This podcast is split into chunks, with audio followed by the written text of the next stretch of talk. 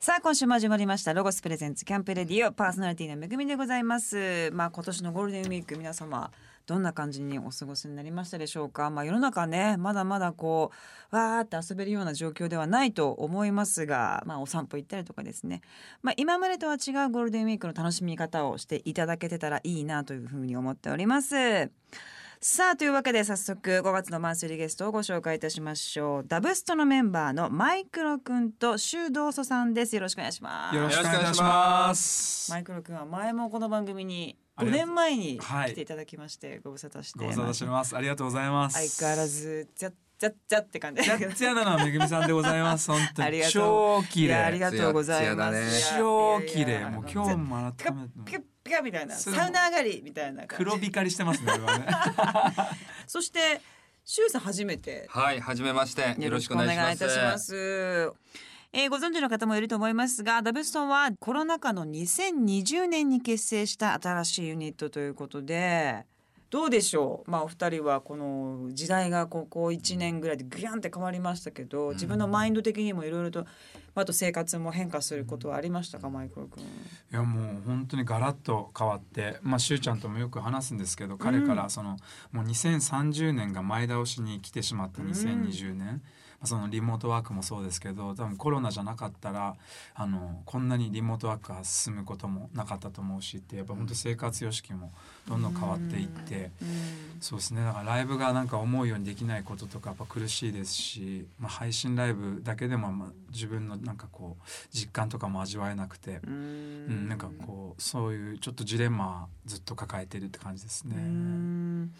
周さんどうですか、そうですね。うんあの、まあ、元に戻るっていうことはどんな時代でもないですから。あの、ただね、考える時間もたくさんありましたんで。その中で一人ずつ、このオリジナルが出てきてね。うんまた違った社会にね、リスタート切れたらいいかなと思ってますけど。なるほど、はいでもそんなさなかお二人は音楽うをユニットとして始められたというのもすごく興味深いので、今日はそういった観点でもお話を伺っていきたいなと思いますが、えっ、とお話を伺う前にですね今年えー12曲のデジタルシングルをリリースしようというですね企画をお二人は挑戦されていくそうなんですが、えーその中から1曲曲を聴いていきたいと思います、曲紹介お願いします、はいダブストではい、親孝行聞いてください。ロボスプレゼンツキャンプレディオお送りしたのはダブストで親孝行でしたさあまずお二人のじゃあ関係性といいますかどういったところで出会ったんですかお二人はそうですね。あの、昔からの同級生で。あそうなんだ、はいあの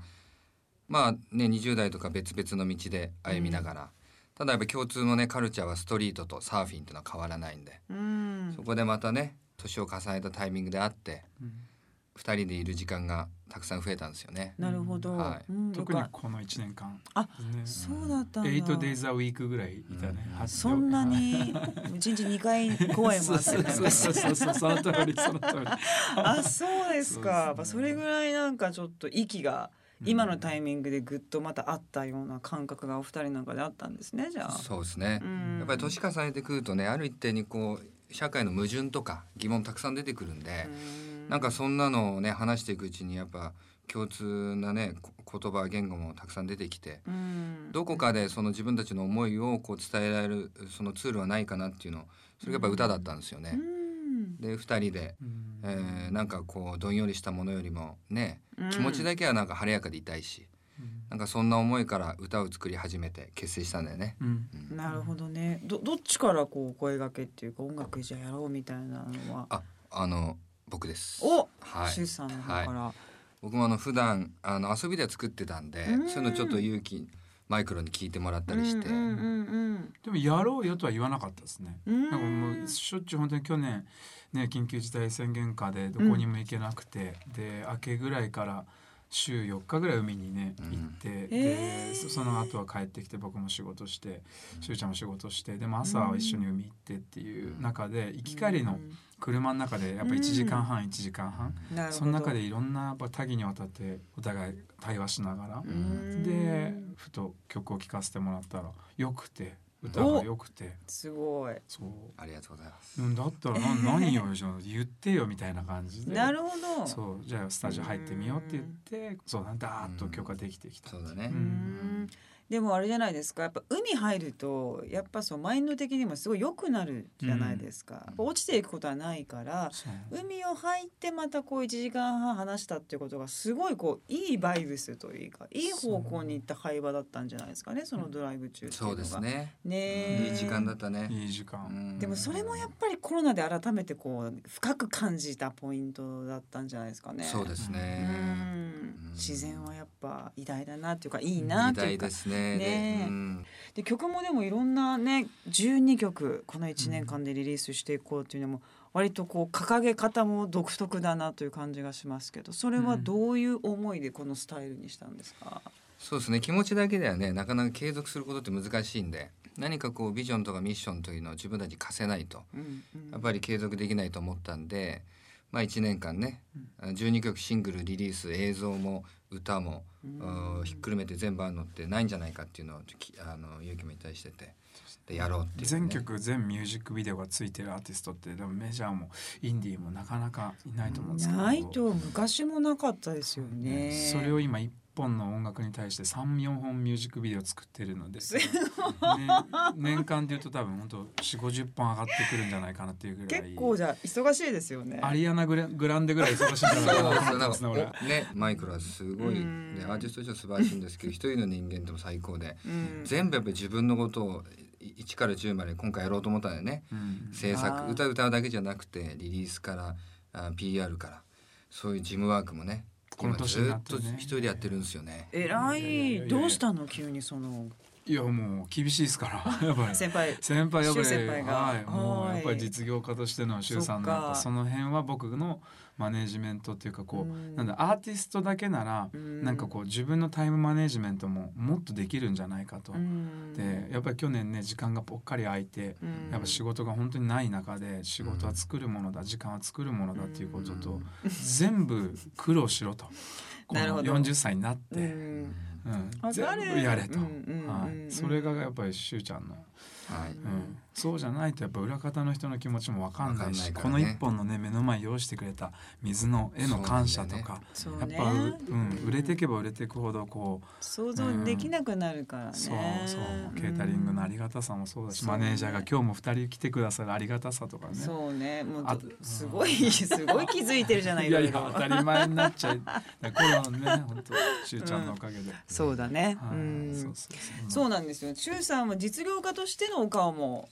あるんですよね。はい、あの会社も18、19期目ですけど、すごいわあのはいあー、やってます。だからそこの会社っていうかまあその経営としてのこう考えというか動きとこのやっぱ音楽の世界っていうのは、まあまあ全然違ったりもするじゃないですか。ああのまあ、100人対100人の経営者の考え方があるから、うんうん世の中である経営の成功のその方程式ってなくてだから僕は僕のその経営のスタンスがあるんですけど、うんうんうん僕はどっちかというと人に寄り添うものだったりしてで、まあ、そんな経営していく中でもどんなセグメントもエンターテインメントも僕はそのデベロッパーやってるんですけど、うんあの事業もサービスも、うんうんうんあー全て同じなんですよね。うんあのなるほどうん時代にテクノロジーを駆使して先に行ってるか後に行ってるかのその優先順位はあるんだけども、うんだからそのエンタメ業界をこう客観的に見てた時に、まあ、もっとねエンタメひっくり返せるぐらいの、うんあのーことができんじゃないかな2人でっていう、まあ、それに続いててねみんながこう加わってきてくれたらまたそれはそれで嬉しいし、うんでもじゃあこのプロジェクトのなんていうんですかこれからのこう未来みたいなのすごい楽しみですね。もう楽しみしかないでこすん。なこともやるんだあんなこともやるんだみたいな、はいこんなグッズ作っちゃうんだみたいななんか楽しそうすごい。もう楽しみしかなくて今はね、うんアーティストが作ってきたそのプロセスやあるものだけじゃなくてね、いろんなそのセグメントのを融合してねその一つの街みたいなのができたらまた面白いですよね。最高ですね。はだって音楽業界もまあ本当にこうぐわって変わってるからある意味もう何やってもいいような状況がね、うん今ある中なのでチャンスはねすごくあるなというふうに感じておりますので楽しみにしておりますけれども、ありがとうございますさあまたここで一曲曲を聴いていきたいと思います曲紹介お願いしますはい風の時代にダブストからオフショアカフェラテソング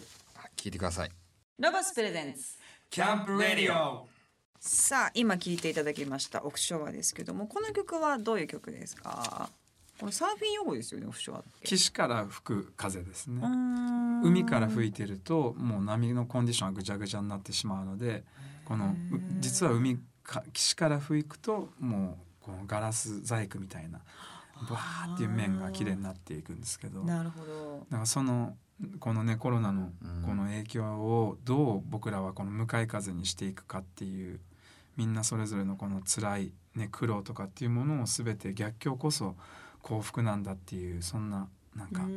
テーマにした曲なんすですけど。実際こうサーフィンやってる時もこのオフショア状態の時に乗るっていうのはすごいベストなタイミングベストですみんなもう大ごちそうって感じですあそうなんですねそうもう海から吹いちゃうとみんな曲がってえーご飯食べ行っちゃうか、もう帰っちゃうかとかってそんなにもう違うものなんですね、うんでもこの曲作り感みたいなのってどういう感じでやってるんですか、ダブストはですね、うんあの本当に時代に錯誤していて、しゅうちゃんがほとんど詩を書いていてすごいその視線というだからフォークソングの作り方、うんすごいメッセージもストレートですよね、そう、ん先にやっぱ彼のそのねこの時代の矛盾とか、うん社会の不条理とかそういうものをダーってこう書き溜めてその曲作っててもある種それを無視しながら彼の言いたいことをダーって書いてあってそれを音楽にあのはめていくっていうそこから曲ができてくるっていうなのでなんかこうカラオケみたいにならないんですよね。うん、うなるん、ほどねし詩にやっぱもう力があるから、うんなそこに対してこうメロディーがちゃんと乗っかってくるっていう、んなるほどね新しくて懐かしいっていうのもそういうのもなうんんかあるなっていう。そのじゃあ周さんがこう今思っていることをすごくこうしたためていたんですね今まで、あそうですねあの残してはないんですけどやっぱり思ってた思いがたくさんあるんでうんあの今その時感じたことをバーッと書かせてもらってうんそれで音を作るっていう感じだよね。すごい量しかもそうなんですかで僕の場合は歌詞書けないんですよ全然あそうあくあーもうくくもう苦悩するってことうんと音にはめていこうってするあかーらクロスワードパズルみたいになっちゃっうんうんうんうんてするともうなんだかわけのわからない時間の浪が経ってしまっててただ音楽メロディーは聞こえてるからそこにこうはめたいんだけどうん言葉数が足りない多すぎるとかっていうのが起きてしまってノッキングしちゃうんですけどうんしゅうちゃんの場合はもう十分たっぷり言葉があるからどうこれを濃縮していくかっていうだから全然もう僕が多分3文字ぐらいしか書けてないのにもうパンパンだよね 紙4枚そ5んな枚にぐら言いいたいことがやっぱり終わりで あるんですよねあるよねでやっぱり歌ってね僕らまあ10代の頃はあのファッションで聴いたりもするからやっぱり洋楽聴いちゃうし、j p o p も聴くようにはなるんだけどもある一定のところまででね聴かなくなっちゃうし30代超えてくると音楽も聴かなくなるしうん確かに、ね、でやっぱり曲作っていく人たちってどうしてもね若い人たちも多いからやっぱ恋愛ソングが多いし。あそううか、ん、とか自分がっていうことが多いからもっとそういうことじゃなくてうん誰かのためにっていう恋愛じゃなくてねあの歌ってあげたり自分が気づいたことっていうのはまあどんなと人でも年重ねていくとあると思うから、そうですね、うん、なんかそんなのは多分永遠に出てきちゃうと思いまうす。ん、なんか親孝行とかって結構もう本当にすごいストレートなシンプルな、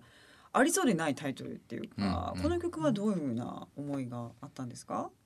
これあの僕はあの僕らあの、ね、日本一のマザコンなんで、あそうなんだ、はそうはい、僕僕なんかまあ13歳ぐらいしかこうやって住んでないんですけどその13年間はめちゃくちゃ愛情濃かったんで多分世界一濃い親だ母親だったんで。えー、すごいその前何歳になっても忘れないし、まあ、い今ねあのいないですけど、うんまあでもうんあのいつでもこううんそのうん母親に思う気持ち、まあ、世界一僕にとって大切な人なんで、へーそれをそのままストレートにうんえあの思ったものを書いたんですけど、グッときちゃいますねそうねまあこういうお話っていうのは本当にね、いつもなんかでもマイクロ君こうやってね周さんの詩を見るとなんかちょっとまた自分が書いたのとは違うこう思いとか考え方とかがあるからうん考えるとこありますよね、きっとね本当そううんね素晴らしい本当にそしてこれは2月にリリースした Y ですね、うんこの曲は、これはもう完全にこの新型コロナのパンデミックに対してうんテレビを見ててもねメディアを見てても、じゃあ何が本当に正しくてそうで、ねっていう答えがみんな誰も分かんない中で、なんか模索し続ける、まあ、悩み続ける強さが大事だし正しい情報をね自分に必要な情報をちゃんとかき集めれるリテラシーも大事だしとか、うん本当にこう今今を生き抜くために何が必要かっていうのをなんかこう音楽に昇華させたっていう感じですかね。そうですねねやっぱりね明日死ぬかもわからないからねみんそな、うねやっぱり本当に毎日一生懸命生きてほしくて、まあ、こういうコロナになるっていう伝染病っていうのはまあ人類がある上でずっとあることなんだけどもどうしてもこうメディアにさっきの話なんだけど流されて、ね、また聞きした言葉をどんどんこう会話、言葉だけが先に行って100人いたら100人の生活スタイルがあってで人に迷惑かけないってことは前提なんだけどもでちゃんと一回腹に落として自分の言葉で喋っていくっていうことが大事で。なんかそんな、ね、メディアや世の中の人たちを見せた時にもっと強く優しくなってもらいたいなっていうあの未来はね明るくするのは自分たちだしなんかそんなねすごい強いメッセージ性がある歌なんですけど、なるほど。はいちょっとじゃあぜひ皆さんに聞いていただきたいと思います。曲紹介お願いします。えーダブストで Y ロボスプレゼンツ。キャンプレディオでこの今お話伺ったのが3月までのリリースの曲で来週4月5月のリリースについてお話を伺っていきたいと思いますお送りしたのはダブストで Y でした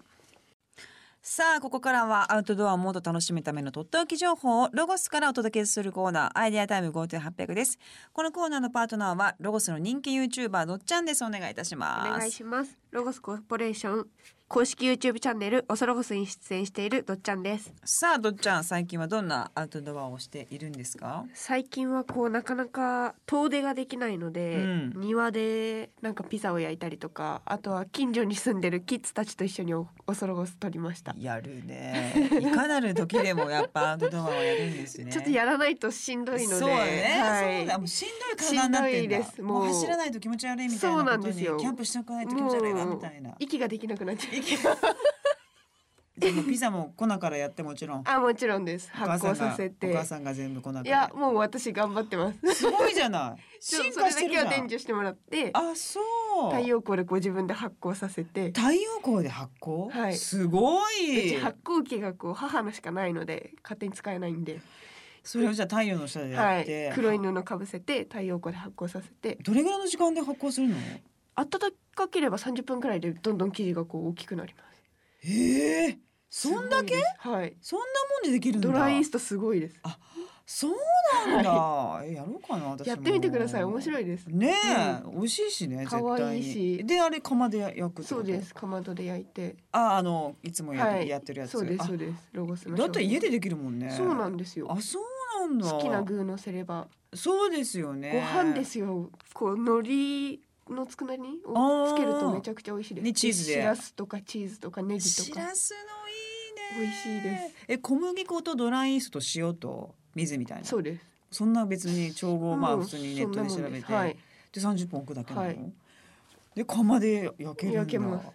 ええ釜も焼くのあのあれでしょ火いつものあのそうですエココロ丸いエコココロゴスで、あそう何分ぐらい焼くの3分くらいです全 部全部三十分と三分短いね三十三分でじゃあでも温度は400度なんで四百度400度までこうかまどで火が上がるのでこもらしてこもらしてそうですブワーみたいな、うんうんうん、一気に加熱してそもっちかもちサクサクみたいあれそれ四百ぐらいないとあのカリッとな感ともっちり感出ないってことかそうなるほど、すごい です。やります。さあ、えっ、とですね、インスタにアップしたんですね。そうですなんか大反響があったアイテムがあったということなんですが、はい何でしょうか。今回インスタにアップしたところ反響があったのがロゴスクッカーのソロキット900っていう新商前この番品組でやったやつ、あ、じゃないか。あこれやってないあはか。長方形でしたね。はい、今回は今もうすごくソロキャンプが流行ってるのでソロでもこう使えるようにインスタントラーメンのカップがそのままなそのクッカーの中に入るように設計されてる 900ml の。で蓋がこうパカって取れて取っ手がついてるのでフライパンとお鍋うーん。が2個ついてる商品です。これだから湯を沸かして、はいこのポットででカップラーメンに入れることができるっていうこと、そういうことです。いいすごい可愛いこれが売れてるの？すごいその色味が可愛いって結構女性のキャンパーからも人気で確かに洒落てる。そうなんですよであと500っていうサイズもあるんですけど900の中に500がこうしっかりこう入るんですよそれをインスタでこう上げたんですけどえー、重ねたいんだまはたいヨシカみたいに。みんなこうちっちゃくちっちゃくあもうちっちゃくちっちゃく持ってきたいんで一人だからね。そうなんですよはあ。私は今それあの防災グッズのリュックに入れてるんですけどその中におかゆのパックがこう2個こう入るんで確かに。であとはガいいスかもちっちゃいの持ってるんでそれをリュックに入れへてー防災グッズにしてます。なるほどね。これってことはじゃあみんなキャンプも一人で行こうっていうことになってるんだ。へーもしくは2人とか3人で行ってもこう自分のテントは自分で立てて自分のご飯は自分で作ってみんなでやっぱりやるとちょっとこうね、うん気になっちゃう人もいるかそうななっんてすごいねアウトドアにまで生活様式スタイルの変化が現れてるんだ、これはで便利な点というところはどういうところが便利なんでしょうか、もう便利なのはもうコンパクトになる、うん、あとはあのーあれですね1つで2つフライパンとお鍋が使える炒めもできるってことか、はい、で取っ手がこう収納されるので、うん、あとは収納袋がついてるのでそんなに持ち運びも大変じゃないですへえこれまでのクッカーと違う点は何かあるんですかこれまではデザインがやっぱ一番今回のは大きいかなと思いますうねん丸くなって黒くなってっていう確かに可愛いじゃあ進化したんですね、はいさあ公式のホームページに長短動画はい長短動画って超短い動画で初めて言った へえこれ何ちょっと何秒今お見せします長ね短動画でもこれ1分44こうリュックから取り出してすぐに調理ができるよっていううーん中に今回はカップラーメンを仕込んでるんですけどはあ黒いのでこう炭で炙ってもあんまり汚れが目立たないのも黒のいいところですね。はあこれぐらいの確かに便利かも、うんコーヒーだなんか飲むのも今までいろいろ大きいのでやってねそうでこすれでパねッとやっちゃえばいいもんねでコーヒーこの中に入れてこう温め直しながらこう飲むこともできるのでああもうコーヒーそのものを、うんうんうんはあお家とかで結構使ってる人も一人暮らしの人なんてうんもはやこれで、ご飯も炊けちゃうんですよ。えーはあ今炊き込みご飯的な、はいこう鮭を上入れにて乗っけてそのままこのかまどっつうか何このミニミニこれなんていうんしょうグリルですかグリルも便利だよねああそうですねこれ本当に台所で洗える大きさなので、すごいちっちゃいよねはい手のひらサイズです。バター入れたバター最高そなうなんですんよ。だ美味しいかも鮭とバターは間違いないですね。へえ鮭と大葉のえー、こんなこともできちゃうんだカップラーメンだけじゃ足んない時はこうやってご飯もあーでも今までってやっぱもうキャンプとかやるのってもう大仕事もうキッチうんンうん一日で作って、もうみんなでやって大皿ではみたいなさあれがしんどかったんですよねそうなんですよ正直でもこれでいいよねそうなんですよ。もうなんかちょっと食べるでいい、うんそんなね、好きな人やればいいそけうなんどです一よ週間とかいける人はさお酒飲んでたらあんま食りべおなく腹ていいからもうねそうなんですよね。そうんな大層なものは持っでていかなくても。いいからそれでいいわ家そうな族んででやるす時なよ。んてこの手軽さを伝えたいんです。なるほど ねいすごくいいと思います、さあ、えーこちらの商品は、えー、とホームページでも、えーはいチェックすることができますのでぜひチェックしてくださいどっちゃんどうもありがとうございあましたりがとうございました。えー番組ホームページアドレスはキャンプレディオ .jp ですさあここで一曲お送りしますデフテックでジャーニ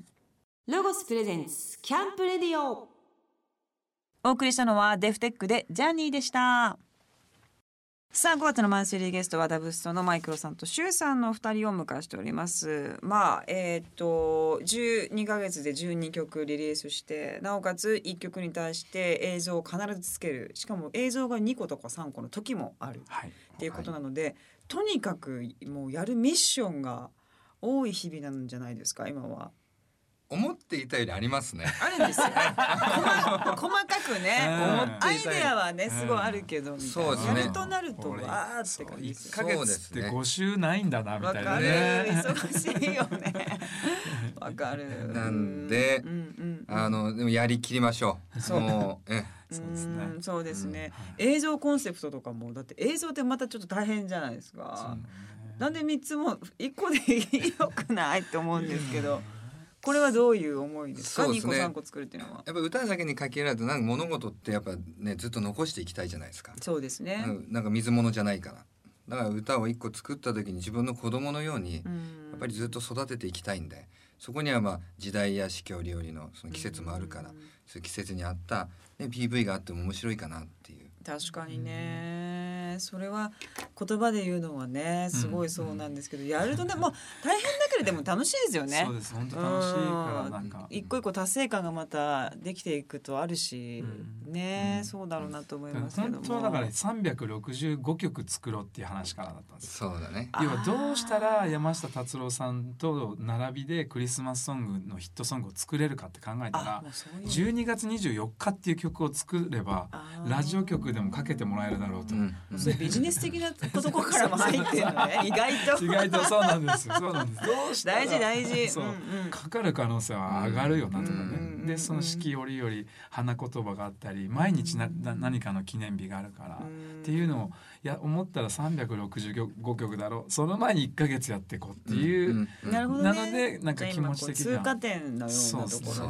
うまあ来年や再来年にはもしかして365はい曲お作りになってるかもしれないっていそうう。ですねそのうちの1曲はヒットするでしょするよう365曲作ったらさっていうぐらいのこうねねねプロセスが大事かなっていうね、うんするしそんなことやってる人一人もいないからうんものすごい筋肉がそう脳にも楽曲的にも人としてすっごい成長しそうじゃないですか。うん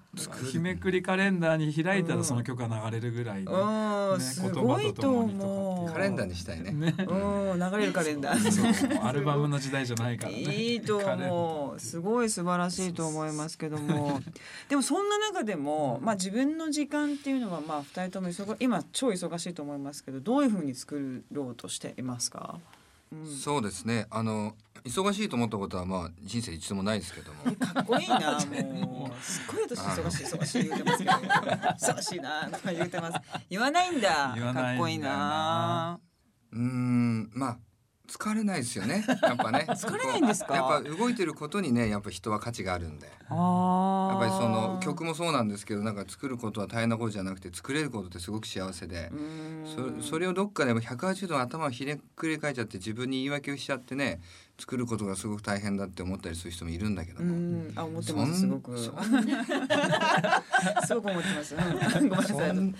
そんな幸せなことないんですよいやね本。当にそうですよ。うん本当本当。なんで本当はね、うんそう。でもなんかすっごいやると案件案件っていうかそういうことが増えるともう連絡とか告げることが一日の中にすっごいあるじゃないですか。確かに確そかにこに結構そうかもしれわなーいっですねてなるんですけど、うんもうそこも楽しいことだからっていう感じで思えている感じですか。そうですね今キャパもあります んでそうですようんね。 できることは決まってますけどもそうですよね。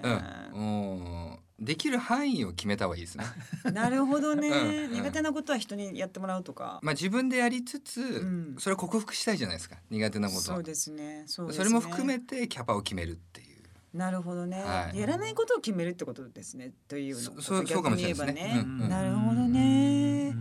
マイクロ君はどうですかサーフィンでも相当マインドリセットになりそうですがそうですね時間の作り方でもやっぱ細切れ時間の使い方がうまくなんないとなっていうのは、その電車の時間とか車の移動時間とか、うんうんうんこの寝る前のほんのちょっとした時間ご飯までの時間とかっていう、うんうんそういうものをなんかこう上手に使えるようになってきたかなって思いますねその20代30代の時よりも。でミュージシャンってでもさこうたゆたう時間あるじゃないですか、うんこうなんか立ち上げがこうえなんかメロウだなっていう人が多い印象でやっぱその中で考えて生み出したりとかもするから言葉とか、なんかこうシステマチックにこうねこうスケジューリングしてもなんかやっぱりこうたゆたう時間必要じゃないですかう、んそれをしゅうちゃんは許さないですからね許さない許さないです絞り出せと、はいこのそタうイミングでだだから出エせンみたいなだからエンターテインメント業界はこんなもんなんじゃなないるやほっどぱりやっぱりこの経済まあ界でもからそれはちょっとわかりますけど、うんうん、午前中から起きろとあーわかるロックスター目を覚ませと午前中わかるロックスター十三時からなんですよね アーティストと自分で言うなとなるほど、ねあ素晴らしいです、ね人に呼ばれるのはアーティストだけど自分でアーティストと名乗るなとねなるほど、ね、やっぱ朝は大事ですかわ朝大事だと思います。かります、ううんん朝早く起きるとねやっぱ一日長いですしね。長いですよね。さあいろんなお話を伺ってまいりましたけれども、えー、ダブストの活動をここでご紹介改めてしたいと思います、えー毎月デジタルシングルをリリースされています、えー4月は23日に温かなルーティンをリリースされましたそして、えー5月は21日に時計の針をリリースします、えー今後もですね毎月リリースしてえーなおかつ映像もはい配信されるということですので、えー詳しくは公式ホームページチェックしてください、えーその他の公式ツイッターはじめ SNS も、えー情報発信されておりますこちらもチェックお願いいたしますえー来週も引き続き、えーマイクロ君とシュウさんにはたっぷりとお話を伺っていきたいと思います今週どうもありがとうございましたありがとうございました来週も引き続きお願いいたします京都府城陽市にある総合アウトドアレジャー施設のロゴスランドからお知らせです3月より新しく3つの施設が登場しました大人から子供まで楽しめる駄菓子屋さんエンジョイ本舗がオープンし絶賛営業中です焚き火ラウンジという池の中で焚き火が楽しめるエリアも新登場しています炙ってみたい駄菓子をチョイスして焚き火をしながら駄菓子を楽しむのもおすすめですまたご要望の多かったドッグランもオープンしロゴスカフェには愛犬と楽しめるテラス席もご用意しておりますぜひロゴスランドに遊びに来てください詳しくはロゴスランドのホームページをご覧くださいロゴスファミリー会員がリニューアルし得する特典が盛りだくさんになりましたロゴスファミリー会員は2種類あり無料会員でもポイントの利用やお得なクーポンの配信などさまざまな特典が受けられます有料会員のネオス会員になるとさらにお得なサービスが利用できますお買い物時に10%オフ店内で販売している最新セレクションカタログ無料プレゼントなどますますお得な特典がたくさん受けられます詳しくはロゴスショップ店頭または公式ホームページをご覧くださいこの番組の過去の放送はラジオ日経番組ホームページのポッドキャストから聞くことができます www.radionickei.jp スラッシュキャンプレディオにアクセスしてくださいロゴスプレゼンツキャンプレディオパーソナリティはめぐみでした。